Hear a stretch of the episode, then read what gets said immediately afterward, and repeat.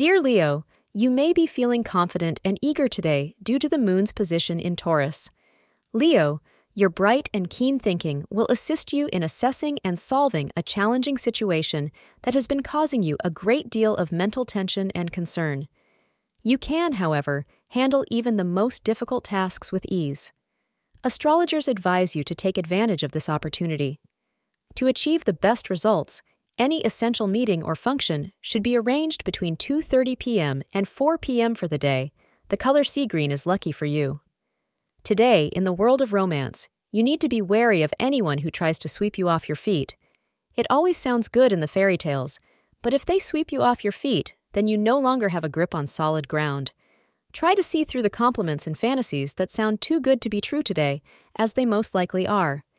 It would be best to avoid starting any new romances today. Thank you for being part of today's horoscope forecast.